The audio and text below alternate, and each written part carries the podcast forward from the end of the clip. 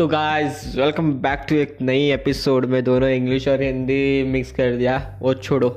तो आज का टॉपिक है हमारे जो हम बात करने वाले हैं उसका नाम है कार्डिनल चेंज ऑफ बिहेवियर, जो कि 4 सेक्शन में आता है एटॉमिक हैबिट्स के सेक्शन में, जो कि है मेक इट सेटिस्फाइंग।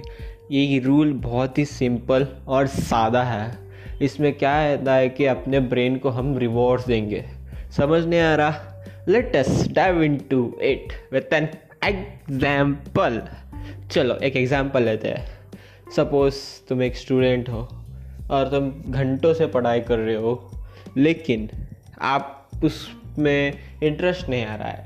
यहाँ पे एक कॉन्सेप्ट लेके आए हैं जेम्स क्लियर भाई यहाँ पे, कि कार्डिनल लॉ में क्या होता है कि अपने ब्रेन को यानी अपने आप को एक रिवॉर्ड सेट करते हो अगर आप वो एक्टिविटीज़ या वो कुछ भी करते हो।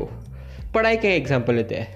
सपोज़ आप आधा घंटा बहुत शॉर्ट पीरियड ऑफ हो गया, आधा घंटे से लेकिन भी फिर भी आधा घंटे का एग्जांपल भी प्राइम सेट करेंगे, क्योंकि हम हैबिट्स बिल्ड करने को फोकस कर रहे हैं। तो आधे घंटे में स्टार्टिंग ही आधे घंटे आप पढ़ाई करते हो तो आप 10 मिनट वेब सीरीज़ रखोगे, लेकिन सोशल मीडिया देखो। ये हो गया उसका रिवॉर्ड।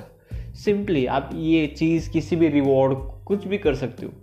सपोज फिटनेस एंथुजियास्ट हो तो आप ऐसा कर सकता हो कि 6 दिन वर्कआउट और 1 दिन रेस्ट और चीट डे, या आप कुछ भी, इसका एंडलेस है।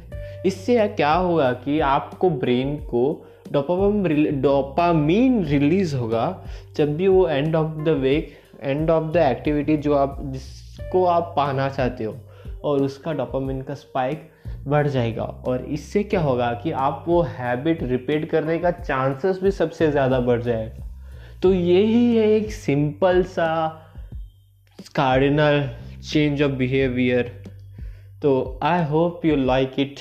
अगर अच्छा लगा तो फॉलो करना स्पॉटिफाई पर। हम मिलते हैं कल।